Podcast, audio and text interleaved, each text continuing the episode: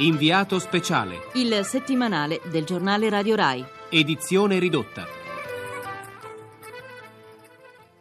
Una interessante iniziativa in Emilia-Romagna. Angeli antidroga dentro e fuori le discoteche. Di Donatella Gori. Montaggio di Roberto Mazzolini.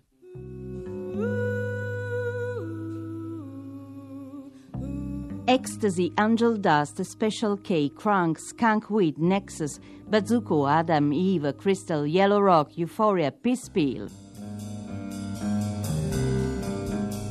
Sono le nuove droghe, misture chimiche vendute per lo più in forma di pillole, con effetti psichedelici o stimolanti. Droghe falsamente ammantate da un'immagine pulita, perché a differenza dell'eroina non devono essere iniettate. Droghe relativamente a basso costo, 50.000 lire in media per una pastiglia. Droghe facili da produrre in un laboratorio chimico con una spesa di circa 2.000 lire a pastiglia.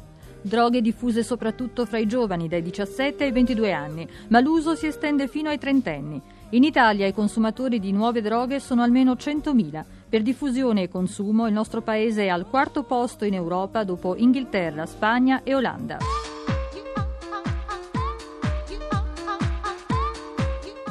Il 5% dei sequestri di pastiglie di ecstasy, 150.000 all'anno in Italia, viene effettuato in Emilia-Romagna. In questa regione, dal 91 al 96, i consumatori di nuove droghe a carico dei servizi pubblici per le tossicodipendenze sono passati da 696 a 1615, cioè più che raddoppiati.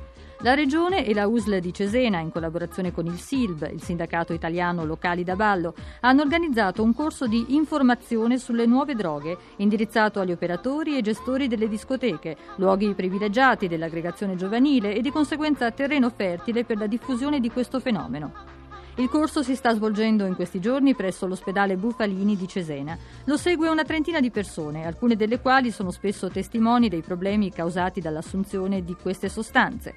Carlo Pesaresi è un addetto alla sicurezza, quelli che in gergo vengono chiamati buttafuori. Qualche volta vedi qualche ragazzo che si trova in delle situazioni tipo che sta male, inizia ad avere qualche effetto collaterale non dovuto. Cioè, molti ragazzi si divertono con l'uso di queste sostanze e non hanno nessun problema, ma ad alcuni vedi che hanno dei tremori, degli shock mm, si, come così, ci svengono, riuscendo ad avere qualche informazione maggiore come aiutare, come anche prestare un primo soccorso, sapere questo sì può essere un sintomo, questo può essere un'altra cosa, in qualche maniera io penso che possa aiutarmi, insomma, aiutare me e aiutare soprattutto anche loro. In base alla sua esperienza, queste sostanze in che misura circolano? Ma secondo me io trovo che mh, circola la sostanza come in altre situazioni, per quello che mi accorgo arrivano, gli arrivo in discoteca e quasi circa dopo la mezzanotte e questi ragazzi se hanno bevuto, hanno preso qualche pasticco, hanno preso qualcosa, l'hanno fatto già precedentemente. Poi magari, non so, continuano durante la serata, diverse, varie, dipende da persona a persona, però secondo me la maggior parte viene già abbastanza, che ha già fatto qualcosa, insomma, ha già fatto qualcosa all'esterno. Ralph è il DJ di una delle maggiori discoteche di tendenza della Riviera. Tu li vedi giovani impasticcati o comunque che hanno bevuto troppo? Ah, certo che sì, sarei ipocrita e non mi piace questa posizione ipocrita che spesso hanno dei miei colleghi che asseriscono no, ma qui è pulito, non succede niente. Succede, fermo restando che io non ritengo la discoteca causa di questo è un momento di aggregazione importante per cui le cose che succedono ai giovani lì succedono. Come si potrebbe arginare questo fenomeno? Io penso che non sia compito delle discoteche arginare un fenomeno come questo, eh, il fenomeno si argina con l'educazione, l'educazione spetta alla scuola, a chi l'educazione deve fare e chi educazione non fa. La scuola, principalmente la società. Seguirai questo corso? Guarda, io ho un po' di problemi a seguirlo sempre perché sono sempre in giro per l'Italia. Penso che l'informazione sia sempre utile. Credo che neanche chi l'ha organizzato pensi di risolvere un problema così ampio insegnando a qualche operatore della discoteca come si fa a comportarsi davanti a un'overdose o come, o come funziona il, il mixer fra diverse sostanze. Una cosa così è utile se la può seguire anche il mio macellaio, il mio elettricista, perché comunque tutti possiamo trovarci di fronte a un problema di questo genere. L'importante è cominciare a informare, a fare in modo senza moralismi, senza pregiudizi, a fare in modo che la gente sappia. Che ancora comunemente non si sa è che per il consumo dell'ecstasy esiste una soglia oltre la quale i danni possono essere irreversibili. È possibile stabilire qual è questa soglia? Lo chiediamo a uno dei responsabili del corso, Giovanni Giannelli, professore di igiene mentale all'Università di Bologna e primario in medicina delle farmacotossicodipendenze. Ci sono due grosse scuole a livello internazionale, c'è chi dice che l'EXI potrebbe non dare tossicità, noi siamo della scuola che è legata a ricerche ben precise nella quale superando un certo quantitativo di compresse si può veramente creare una alterazione di tutte quelle fibre che sono collegate al sistema pensante, cioè quindi alla memorizzazione e al sistema affettivo, cioè i ragazzi non domani, ovvero quelli che abusano di alte dosi di ecstasy potrebbero avere problemi di memoria e problemi di depressione.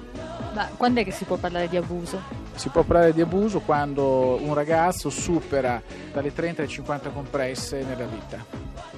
Non teme che un'affermazione di questo tipo possa essere letta al contrario e significare va bene, fino a 30 pastiglie le posso prendere? Sappiamo che una certa quota di persone farà uso di queste compresse, di queste sostanze, che tra l'altro danno anche delle epatiti, bisogna ricordare, per gli additivi. Per cui noi non possiamo pensare, facendo informazione, che la gente smetterà di usare tutto. Noi non vogliamo redimere il mondo, però nel momento in cui faccio questa affermazione dico che se qualcuno la usa deve stare attento a eh, ciò che assume e dovremo mettere in atto anche delle cose che ci servono per capire che cosa c'è dentro queste sostanze e se le assume di fermarsi a un certo punto, cioè voglio dire eh, non si può negare che questo consumo ci sia eh, e quindi diciamo fate attenzione. Proprio per tutelare i consumatori di nuove droghe, in Olanda sono apparsi gli angeli custodi.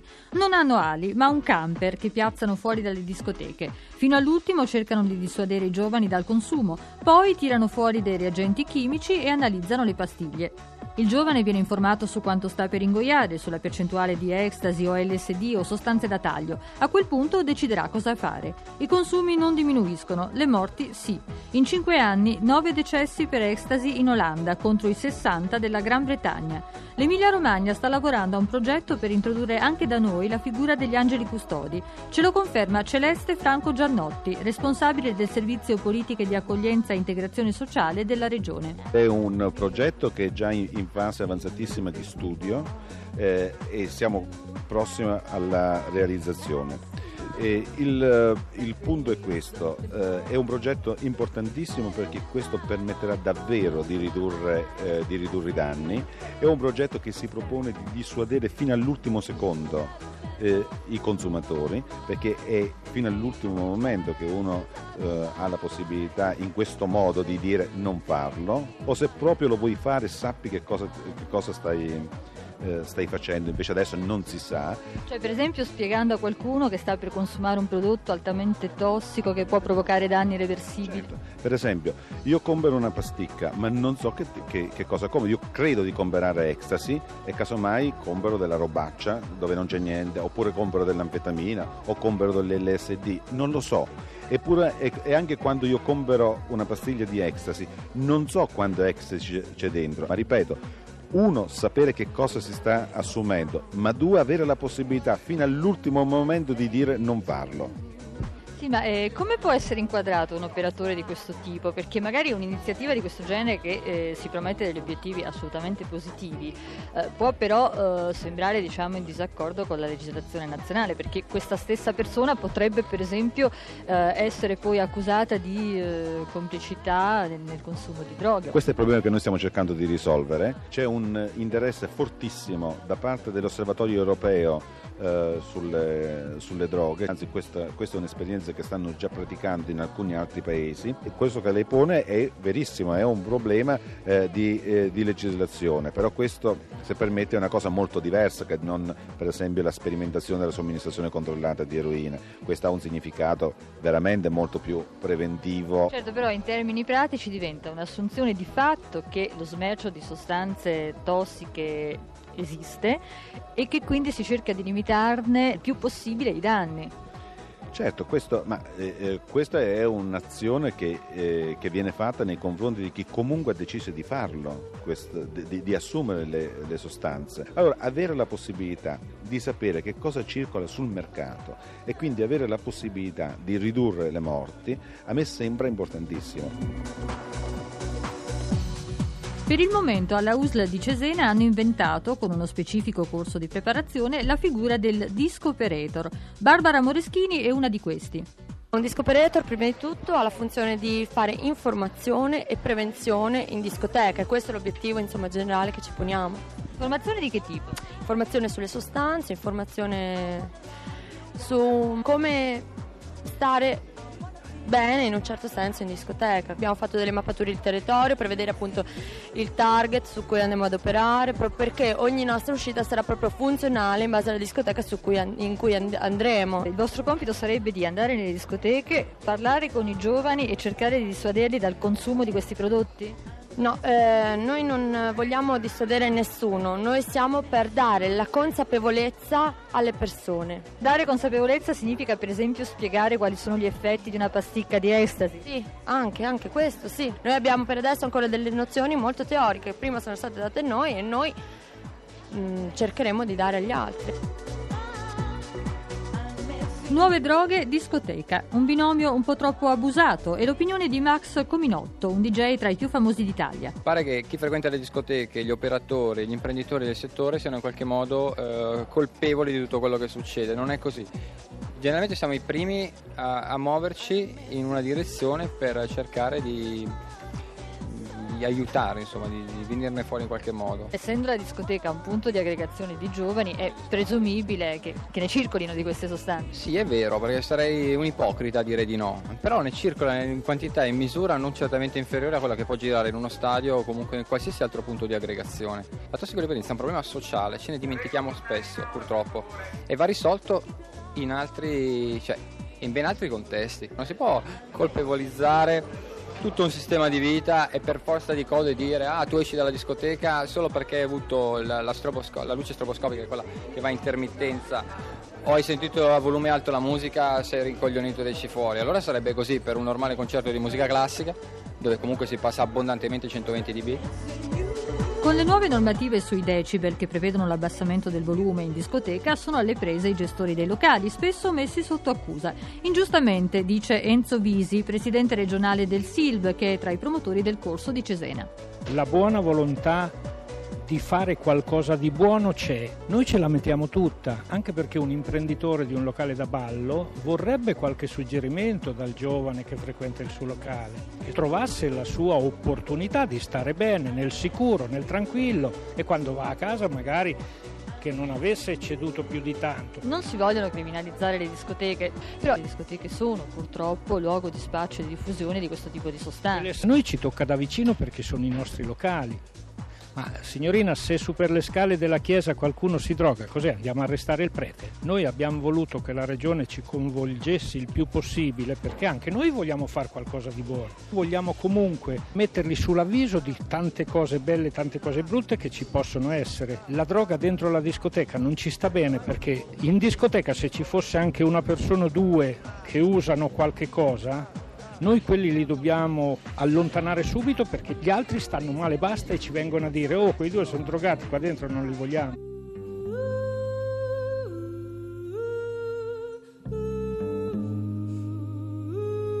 Il consumo dell'ecstasy appare particolarmente difficile da arginare. Lo smercio, trattandosi di pillole, è facilissimo e nel rituale dello sballo, che sia o no del sabato sera, queste pillole hanno una funzione socializzante, aiutano a stare nel gruppo. Le conseguenze del loro uso vengono ampiamente sottovalutate. Nel 1996 in Italia sono morte per droga 1293 persone. Ecstasy, Angel Dust, Special K, Crunk, Skunk Weed, Nexus, Bazooka, Adam.